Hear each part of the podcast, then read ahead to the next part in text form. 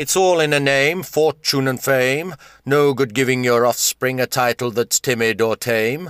They'll end up washed down the drain like biscuits in the rain. It needs to be strong and long, resonating loud as a film studio gong.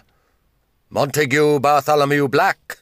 Now there's a name that shouts out attack, whereas Jane and John Doe they will whisper weakness to your foe. Isambard Kingdom Brunel or Maximilian Schell.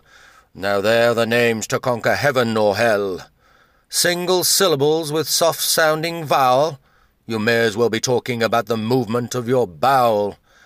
Names need to be knife sharp, schooling sticklebacks up against the heart, not rustling amusement like some trouser fart. Twenty-five syllables or more, a declaration of war, a proper statement of intent for a king, a queen, or a president.